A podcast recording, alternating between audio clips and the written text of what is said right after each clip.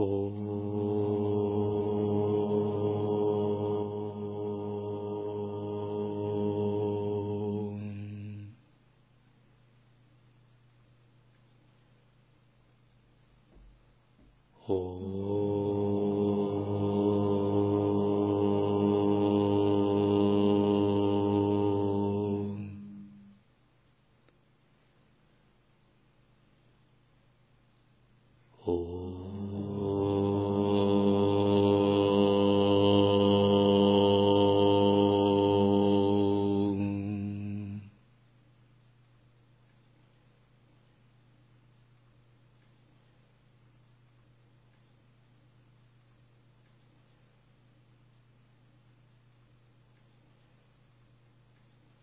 Так мы продолжим рассмотрение трактата с вами Шивананды «Сила мысли» и рассмотрение его именно с позиции учения лая-йоги о взаимоотношений мыслей и естественного состояния, созерцательного присутствия и мыслей, поскольку от понимания подобных вопросов зависит вся наша судьба как практикующего. Так, сначала с вами Шивананда приводит пример из физики. Он говорит, что есть такая сила, называемая сила ориентирования. То есть, если где-то накопилась энергия, но она не переносится. Но если на накопленный заряд подействовать какой-либо силой, например, магнитом, то эта сила ориентирования приводит к возникновению электрического тока. И он говорит, что Таким же образом и энергия мыслей, ментальная энергия, которая обычно рассеивается или направляется по ложному пути, благодаря скачущим мирским мыслям, может быть направлена на духовные цели, на созидающие цели с помощью соответствующих практик. Далее он дает такие советы. Не храните в памяти бесполезную информацию. Учитесь разгружать память освобождайтесь от всего, что оказалось для вас бесполезным. Сначала кажется, будто бы мы приобретаем знания, что процесс совершенствования означает все больше и большее накопление информации. Потом мы обнаруживаем, что все знания уже есть в нас, и все, что нам необходимо делать, разгружать свое сознание от засоров – от больших кармических завалов и отождествлений, которые произошли, импринтов, отпечатков в результате этого, и проникать в чистый источник живого знания, который всегда существует.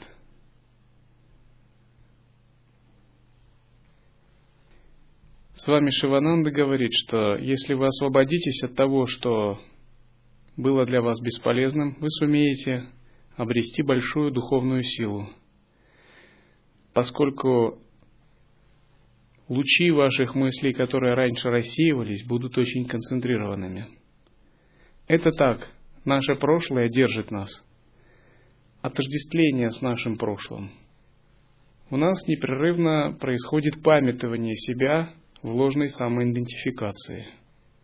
Не было так ведь ни разу, чтобы вы проснулись и сразу же вспомнили «я – божество высших сфер», Несомненно, в этом нет никаких даже вопросов.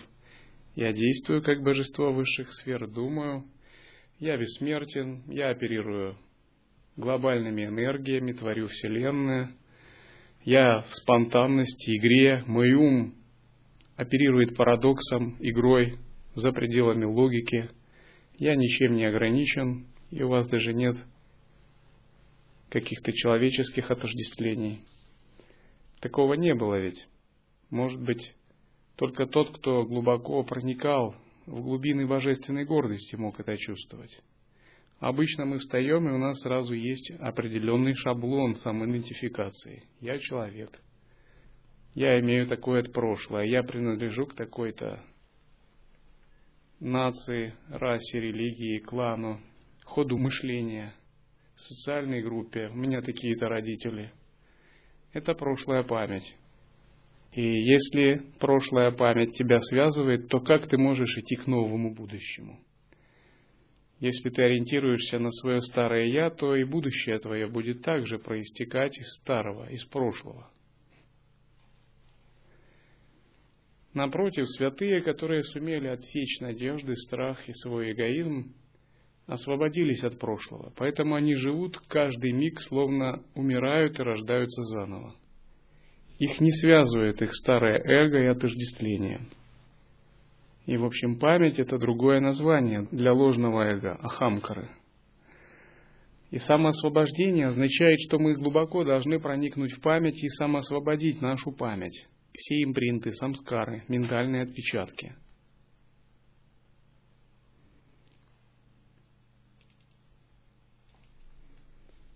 В чем духовная брань йогина, духовная борьба? С самоосвобождением своего прошлого, своей памяти. Даже когда мы практикуем, наша память цепко держит нас. Как один святой говорил, вы можете забыть о Боге, но майя, иллюзия, о вас не забывает ни на секунду. И эта майя, иллюзия, проявляется в форме нашего эго, а именно э, в виде памяти. Памяти, которая отождествляет. И духовная борьба йогина означает непрерывно самоосвобождать свою память. Память тебе говорит, в этом случае надо разгневаться. А ты должен быть быстрее, чем твоя память, и действовать иначе. И именно эта память вынуждает человека снова и снова рождаться в человеческом теле. Память о грехах вынуждает его идти в адские измерения. Память о привязанностях вынуждает его рождаться в утробе матери, испытывая заново привязанность. Память о наслаждениях вынуждает идти по ложному пути, траты заслуг инсансарных удовольствий. Но внутри этой самой памяти существует глубинное «я», которое свободно от прошлого. Достичь просветления, выполнить самоузнавание означает осуществить психологическую революцию, психологический переворот, когда происходит полное разотождествление с памятью. Это не значит, что вы теряете память. Ваша память прекрасно функционирует и даже станет более четкой. Просто вы перестаете с ней отождествляться. Вы знаете уже, то, что вы считали собой, это уже не вы.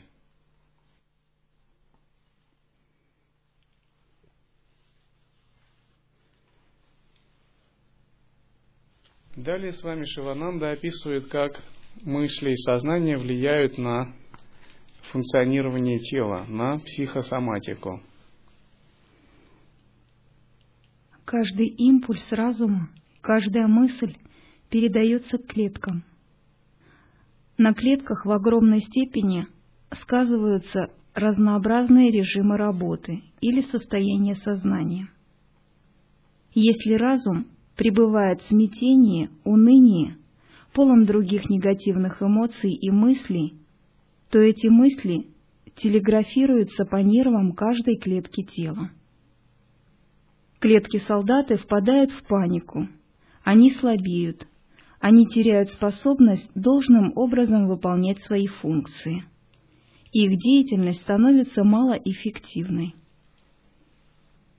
Некоторые люди крайне озабочены своим телом и не имеют ни малейшего представления о своем высшем «я», они живут неупорядочной, недисциплинированной жизнью и набивают желудок конфетами, пирожными и так далее.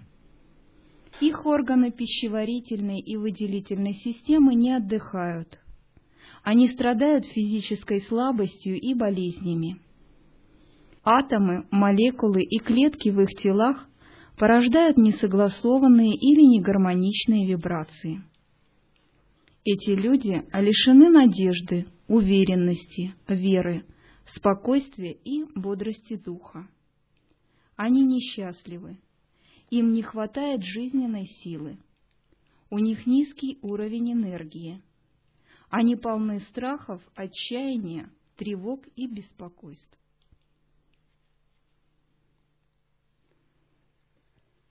Обычно, когда человек пребывает в детском или юном возрасте, он переполнен энергией, шакти. И в молодости он может быть очень своенравным или переполненным колоссальных амбиций, или самоуверенным. Это происходит из-за того, что у него много жизненной силы, праны. Его жизненная сила, прана, дает ему уверенность в своих силах. Допустим, если человеку в возрасте 19 лет сказать, ну, поехали автостопом до Питера, нет проблем. А если вы скажете человеку в 60 лет, для него это будет большим испытанием. Но если он тем более не монах, может для монаха это не проблема. Почему? Потому что уровень жизненной силы, запас совершенно иной. И, соответственно, те нагрузки, которые ты можешь переносить в 19 лет, и нагрузки в 60, это разные вещи, поскольку иммунитет тела, особенно если ты не практикующий, он понижается. Тебе нужно больше энергии для того, чтобы восстанавливать свою прану. И, соответственно, есть груз психологический, эго, память, за которую ты держишься. Ты уже перестаешь быть таким легким, спонтанным, если ты, конечно, не достиг к этому времени уровня определенного сознания. Ты становишься очень осторожным, расчетливым, и в тебе нет той живости и спонтанности, которая была в молодости – Напротив, если мы духовной практикой открываем источник, мы открываем источник такой непрерывной молодости и колоссальной шакти энергии. И этот источник, он позволяет чувствовать себя таким же легким, спонтанным, энергичным, уверенным, обладающим пхавой, как в любом возрасте. И это перестает вообще зависеть от праны, от энергии тела. Поскольку эго и отождествление с эго забирает очень много жизненной силы, очень много энергии, и напротив, свобода сознания, гибкость, умение отпускать себя, потеря чувственной собственной важности, гордыни, эгоистичности делает прямой доступ в естественное состояние. А контакт с естественным состоянием – это генерация непрерывной шакти – это не только ясность, это непрерывная живость шакти, энергия, которая всегда существует внутри вас. Возможно, вы видели, когда человек погружен в саморефлексию, ну, как бы он заморочен, говорят, у него всегда недостаток жизненной силы. Он решает какие-то проблемы умственного плана, и колоссальная энергия уходит на решение этих проблем – то есть он ищет себя, но еще не разобрался, кто же он. Если же человек решил эти проблемы, у него больше нет ни сомнений, ни огорчений, ни неуверенности. У него есть колоссальная творческая активность, безграничная вера, преданность, самоотдача, духовное переживание – Первичная мысль и современная наука. Мысль – это величайшая сила на Земле. Мысль – самое могущественное оружие в арсенале йогина. Конструктивная мысль преобразует, возрождает и созидает. Древние тщательно исследовали и развивали возможности этой силы и достигли в этом совершенства – поставив ее себе на службу самым оптимальным образом. Поскольку мысль – это первичная сила в начале и в конце всего творения, бытие всего феноменального мира стало результатом одинокой мысли, которую породил космический разум. Мир – это проявление первой мысли. Первая мысль проявилась как вибрация, порожденная из вечного безмолвия божественной сущности. В классической терминологии принято говорить об Ичхе, воле Хиранья Гарбхи, космической души, которая зарождается как спанда или вибрация. Эта вибрация не имеет ничего общего с быстрыми, попеременно осцилляциями физических частиц. Она бесконечно тонкая, настолько тонкая, что обычному уму кажется даже непостижимой. Но отсюда можно ясно понять, что все силы в конечном счете сводятся к чистой вибрации. Итак, порождение Вселенной есть спанда, первичная вибрация, которая образовалась из фундаментальной основы. Эта первичная вибрация приняла форму Брахмы, Творца, которого иногда также называют Хиранья Гарбха, космический зародыш и источник всего. Брахма, породив собственную спанду, то есть вибрацию, создал основу, как бы гигантский проект для творения Вселенной. И этот проект по мере нарастания элементов разворачивался таким образом, Вселенная начала приобретать эти формы. Но в основе всего этого лежит тончайшая вибрация, спанда, которую можно уподобить вибрации наподобие мысленной. Точно так же далеко разносится аромат или слава йогина, контролирующего свои мысли. Он становится космической силой. Что означает контролирующий мысли? Контроль мысли означает, что, находясь в созерцательном присутствии в единстве с Абсолютом, йогин соединяет его с мыслями. Тогда мысли качественно перестраиваются. Они становятся самоосвобожденными. Их вибрация также меняет характер. Даже у обыденных мирских мыслей вибрация повышается – в конце концов их вибрация полностью трансформируется, и они становятся расцветом, цветением, музыкой, танцем, пением, священными мантрами. То есть они проявляются только в чистом видении. Допустим, представьте, что у вас нет ни одного мирского слова, ни одной мирской, э, мирского выражения, а из вас исходят баджаны, молитвы, мантры, священные песнопения, слова благословений, благопожеланий. Это означает, что на уровне речи вы проявляетесь как божество, ну, лекции под харме, духовное наставление, биджа мантра, может быть, какие-то божественные звуки. Ваша речь полностью очищена и полностью перешла в чистое измерение – а теперь представьте, что на уровне образов из вас исходят янтры, мандалы, иконы, священные изображения. И это делается непрерывно. Вы не рисуете, не порождаете никаких нечистых образов. В мыслях у вас нет ничего мирского. У вас непрерывная происходит генерация божественных образов – это означает, что ваше зрение полностью очищено, и оно поднялось на уровень чистого видения. Теперь представьте, что каждое ваше действие представляет собой либо ритуал, либо ритуальный танец, либо благословение на благо других живых существ. И оно полностью спонтанно и представляет собой игру, либо форму какой-либо садханы – то есть вы ни одного действия не совершаете обусловленного, мирского. Это значит, все ваши действия перешли в разряд чистого видения. И когда все это будет длиться, продолжаться, и оно начнет заполнять то пространство, в котором вы живете, заново формировать среду и полностью заполнит это пространство, можно сказать, что вы начали творить мандалу – это сделало именно ваше сознание, не что-либо другое.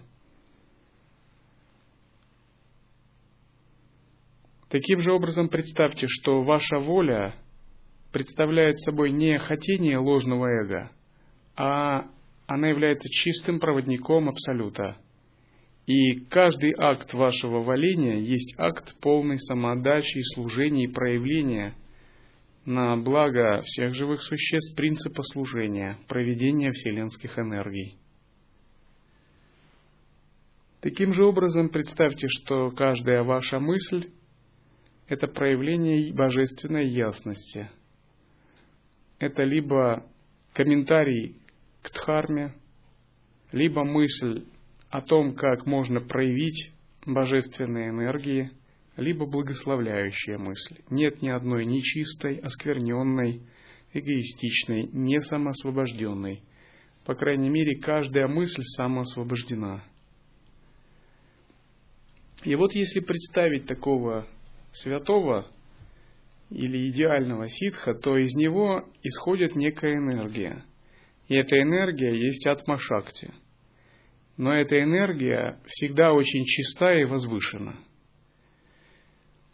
Из него исходит только различные божественные проявления. Иногда она исходит а, в проявленном виде, как чисто божественная энергия. Иногда она может казаться непонятной, то есть даже казаться мирской или омраченной с точки зрения тех, кто не понимает или их ум омрачен. Но в конечном счете она также самосвобождена, и она служит каким-то тайным целям и божественным силам. Но из такого йогина исходят баджаны, мантры, янтры, мандалы, скульптуры святых – инициации, посвящения, благословения, ситхи, песнопения, какие-либо действия, оказывающие помощь, спасающие других, а, какие-либо целительства, знание языков, толкование священных текстов, познание магических тайных наук. И все это из него изливается в соответствии с его склонностями, в полностью самоосвобожденном и чистом виде – и если сила разума этого святого возрастает, то это начинает изливаться непрерывно, широким потоком и все более утончаться. И когда оно изливается, оно начинает оказывать влияние на окружающую среду. То есть внешняя среда перестраивается, тонкая среда тоже перестраивается. Вместо духов кармических кредиторов, злобных духов препятствий – начинают проявляться духи-помощники или божества, а духи препятствующие обретают прибежище, складывают руки на мосте, приносят клятвы, обеты служить Дхарме и полностью усмиряются. И таким образом его излучающаяся энергия формирует полностью чистый, самосвобожденный божественный мир. И в конце концов, когда сила его разума обретает э, еще больший вес – также энергия чистого видения проникает на уровень клеток и пран. Начинают покоряться самые сложные вещи, пять элементов, физических стихий и пять элементов тела. То есть элемент Земли предстает в облике божества и равностной мудрости. Каждый элемент предстает в чистом виде, не покоряется, и праны его также становятся чистыми. Происходит преобразование физического тела. Один даос как-то сказал, что стремиться к бессмертию, обрести бессмертие в физическом теле, это все равно, что полировать кирпич. То есть он хотел выразить идею, что невероятно трудно обрести бессмертие в физическом теле, если ты не обладаешь колоссальной выдающейся энергией, даже практиком, поскольку физическое тело есть сама прокрита материя, изначальная инертная материя, которую трансмутировать очень сложно. И он говорил, что есть разные виды бессмертия, небесное бессмертие, водяное бессмертие и прочее. И они гораздо легче по сравнению с бессмертием физического тела. Потому что реализовать бессмертие физического тела означает привнести чистое видение на уровень муладхара чакры, самого нижнего элемента – но если чистое видение достигает апогеи и глубины, то даже подобный вид бессмертия становится достижимым. Самые инертные элементы могут трансмутироваться. И все это результат перехода в чистое видение. Если убрать все сложности разъяснения, созерцания, философию, технические практики, то в конечном счете плодом духовной практики должно быть именно переход в подобный уровень чистого видения, в тотальное чистое видение. И по чистым видениям можно подразумевать как мирные формы проявлений, так радостные и гневные. То есть чистое видение это не означает, что вы контактируете только с мирными божествами, только с мирными проявлениями. Чистое видение тотально распространяется на все типы энергий. А энергии, как вы знаете, бывают мирные, радостные и даже гневные. Тем не менее, даже гневные энергии трансмутируются в божественное.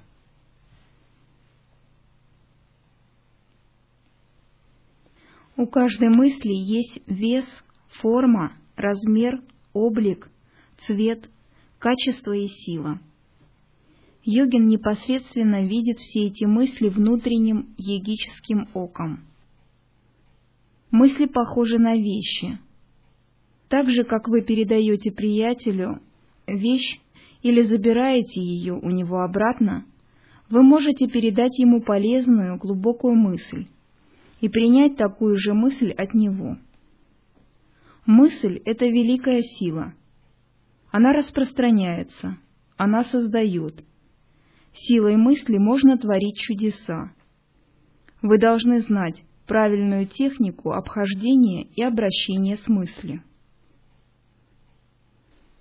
Когда-то, может быть, лет двадцать назад может быть, даже больше. У меня была такая мечта – бревенчатый домик, пустой, четкий на гвозде, и я на коврике в позе для медитации. И когда мы переехали в Девиалоку в 2001 году, и я так сел медитировать и посмотрел на четки, висящие на гвозде в стене, я подумал, да, вот она сбылась. Может, много времени прошло, но именно меня даже это не удивило, это произошло один к одному – все, что вы думаете, представляете в своем уме, если у вас достаточно силы созерцания и ваши мысли однонаправлены, обязательно проявится. Впоследствии я неоднократно сталкивался, как э, мысли материализовываются, проявляются и даже до мелочей. Также у нас э, есть монахиня, которая мне рассказывала, что однажды она услышала Э, слова из сутры о том, что к освобождению нужно стремиться подобно рогу носорога. Носорог очень этот сильно э, засел в ее сознании. Затем она отправилась в командировку в Нижний Новгород, и пока она видела, ей встречались плакаты с носорогами. Она слышала еще о каких-то вещах, и эти носороги ее постоянно сопровождали. Однажды я размышлял над некоторыми ключевыми словами из Дхарма. И за один день, за пределами монастыря, когда я был в городе, мне встретился журнал «Самая», но она, это была «Самая» называлась, но я прочитал как «Самая». А, сыр Брахма и множество еще других продуктов, йогуртов, которые всегда имели какие-то йогические названия – и у меня было так, вполне это нормально принято. То есть как будто и другого ничего нет. То есть сознание подобно некому такому сканеру, считывающему твое сознание и проецирующему наружу. Это пример сильного проявления мыслей. Поскольку мы непрерывно излучаем определенную шакти, эта шакти, она начинает стягивать различные элементы, открывает различные варианты вселенных. Каким образом она стягивает эти элементы? Она переносит нас по различным вариативным вселенным кармического видения. Это не то, что наша мысль перекраивает элементы. Чтобы перекраивать элементы силой мысли, нужно обладать, может быть, в шахте другого порядка, поскольку это доступно риши уровня Брахмы. Как говорится, только тот, кто создал их, может их перекроить. Это когда одна Матаджи, которая имела нос с горбинкой, пришла к святому и попросила, сделайте, пожалуйста, мне нос, чтобы он был красивый. И это был ситх. Но он посмотрел, посмотрел и сказал, только тот, кто создал этот нос, может его перекроить. Это означает, что Для того, чтобы изменять атомы, клетки тела, на таком уровне нужно владеть санкальпой уровня Брахмы. Но в данном случае, когда подобным образом происходит материализация намерений, происходят немного другие процессы, а именно скольжение по различным ветвям вариативных вселенных, стягивание вероятностей и перенос с помощью этих вероятностей из одного варианта кармического видения в другое. Поскольку кармическое видение имеет некоторый люфт, разброс, скажем так, вероятностность, стахастичность, то с помощью силы сознания мы можем скользить по таким силовым линиям этих вероятностей и получать более-менее проявленные результаты. Предположим, ваше сознание достигло состояния совершенного покоя, полного безмыслия. Но стоит только появиться мысли, как она тотчас же обретает имя и форму. У каждой мысли есть определенное имя и определенная форма. Значит, каждая мысль, которая возникает или может возникнуть в голове человека, должна быть связана с некоторым словом, как ее двойником. Форма – это более плотная, а имя – более тонкое состояние одиночной проявленной силы, которая называется мыслью. Но эта троица – единое целое, где есть одна из трех характеристик, там есть и остальные две. Где есть имя, там есть форма и есть мысль. У духовной мысли желтый цвет. У мысли, заряженной гневом и ненавистью, темно-красный цвет. У эгоистичной мысли коричневый цвет и так далее. Обычно, когда мы пребываем в двойственности, то есть мысль колокольчик, и есть слово колокольчик, и есть, наконец, сам колокольчик как объект – Мысль – это всего лишь идея. Слово – это вибрация, которая выражает мысль, возникшую в сознании. Оно может означать колокольчики вообще, как принцип, все колокольчики, существующие в мире. Колокольчик как предмет – это конкретный объект в материальном мире, имеющий определенные характеристики. И когда мы пребываем в двойственности, все эти три вещи для нас разные – есть информация, мысль, есть слово, вибрация как форма тонкой энергии, и есть объект как форма материи. Но единый вкус означает, что мысль, слово, вибрация и сам материальный объект теперь представляют для вас одно и то же. Это нечто одно и то же. Это одна и та же субстанция. И вот если посмотреть на мир глазами Брахмы, для Брахмы не существует разницы между мыслью, речью и колокольчиком как объектом. Также, если есть мысль – гора, есть слово, означающее гора, и есть, наконец, сама гора. В двойственности это разные вещи. Но с точки зрения Всевышнего Источника, Брахмы Творца или Риши, который может творить Вселенная. Все это одна и та же энергия. Ситхи начинаются с того момента, когда вы постигаете принцип единого вкуса в отношении объекта, его имени, то есть речи, и мысли. Когда это видится единым, вы можете оперировать до некоторой степени энергиями, материальными объектами, управлять события, направлять историю, изменять прошлое, материализовывать кое-какие вещи. Двойственность не дает нам возможность совершать подобные вещи. Как только мы понимаем и проникаем в сущность недвойственности, все это становится реальным. Потому что этот мир подобен такому же миру, который возникает в сновидении. Если в сновидении вы думаете о чем-либо, это может реализоваться. Мысль – это активная, жизненная, динамическая сила.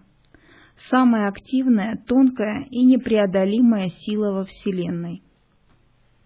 Благодаря аппарату мышления вы приобретаете творческую силу. Мысль переходит от человека к человеку. Она влияет на людей.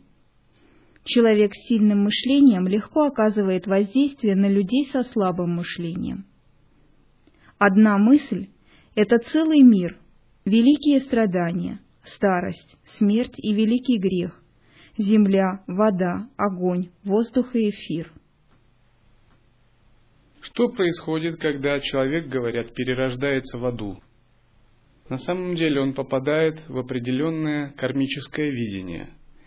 И если он установил связь с этим кармическим видением с помощью своих мыслей, которые соответствуют вибрациям ада, он попадает в кармическое видение, сотканное из адских энергий. И, разумеется, это плотная энергия, которая его жестко ограничивает. Тогда говорят, что человек перерождается в этом мире. Напротив, если человек перерождается в мире богов, он попадает в область тонких, свободных, более или менее самосвобожденных, очень творческих мыслей. Благодаря тому, что у него в подсознании – Э, достаточно много творческих мыслей, самоосвобожденных и легких. Наконец, что означает человек становится божеством верхнего мира форм? Его сознание пропитано тончайшими мыслями. Эти мысли чисты, высокодуховны и самоосвобождены. И он устанавливает связь с подобной локой и перерождается в этом мире – Накопление благодати, то, что называют в христианстве стяжание Духа Святого, это постоянное напитывание себя чистыми мыслями, высокими вибрациями.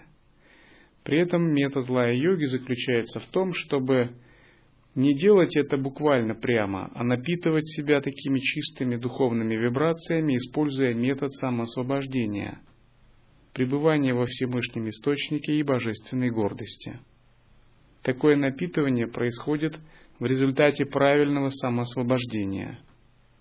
Правильное самоосвобождение означает, что мысль превращается в чистое видение.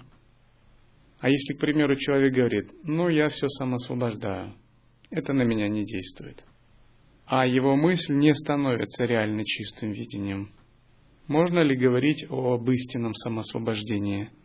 Скорее всего, можно говорить о том, что у него есть философское интеллектуальное воззрение. Но это разные вещи. То есть есть люди, которые верят, что они пробуждены, и есть те, которые пробуждены. Это разные вещи. И вера в пробуждение означает, что ты купил в магазине «Путь к себе» книгу Нисаргадаты Махараджа. А Шираманы Махариши, может быть, э, Рамеша Балсикара, Шанкары – ну еще кого-нибудь. И ты очень много прочитал и, в общем, принял это как воззрение и очень серьезно э, задумался этим и начал использовать это в своей жизни на уровне ментального, на уровне слов. Истинное же пробуждение означает, что ты проник в область неконцептуального осознавания, и эта область неконцептуального осознавания начала давать тебе шакти – и тогда все твои чувства и мысли начали реально самоосвобождаться до уровня чистого видения.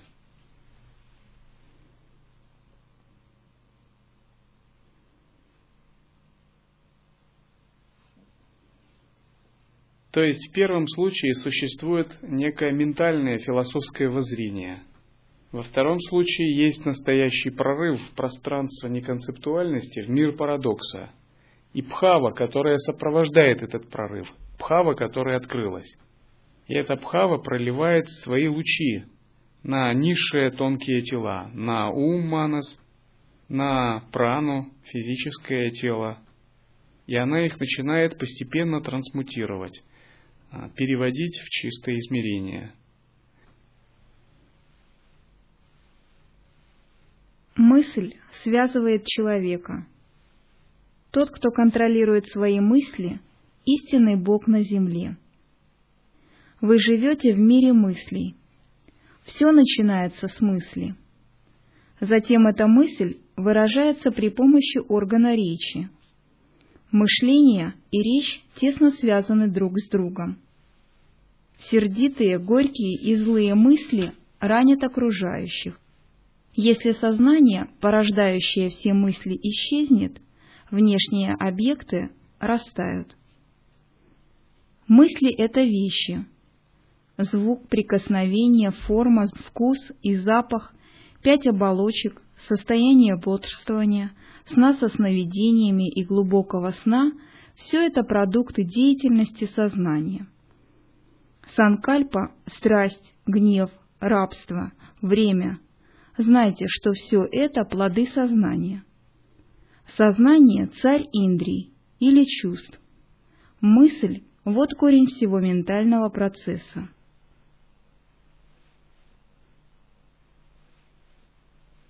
Иногда боги используют силы мышления и отпечатков самскар для того, чтобы повлиять на судьбу какого-либо человека. Допустим, зная его манаса карму, они в детстве могут устроить ему какой-либо даршан. Это создаст импринт в сознании и полностью изменит судьбу такого человека с самого детства. К примеру, это произошло в детстве с Рамалингой с вами, который получил даршан Картикии в зеркале. Манаса карма именно связана с импринтами на уровне мыслей. И она связана со способностью подвергаться информации, менять свое мышление, взаимоотношениями с другими. Считается, что если ты хочешь повлиять на человека, ты должен рассчитать его манасакарму и выработать тактику такого воздействия – в лучшую сторону, разумеется.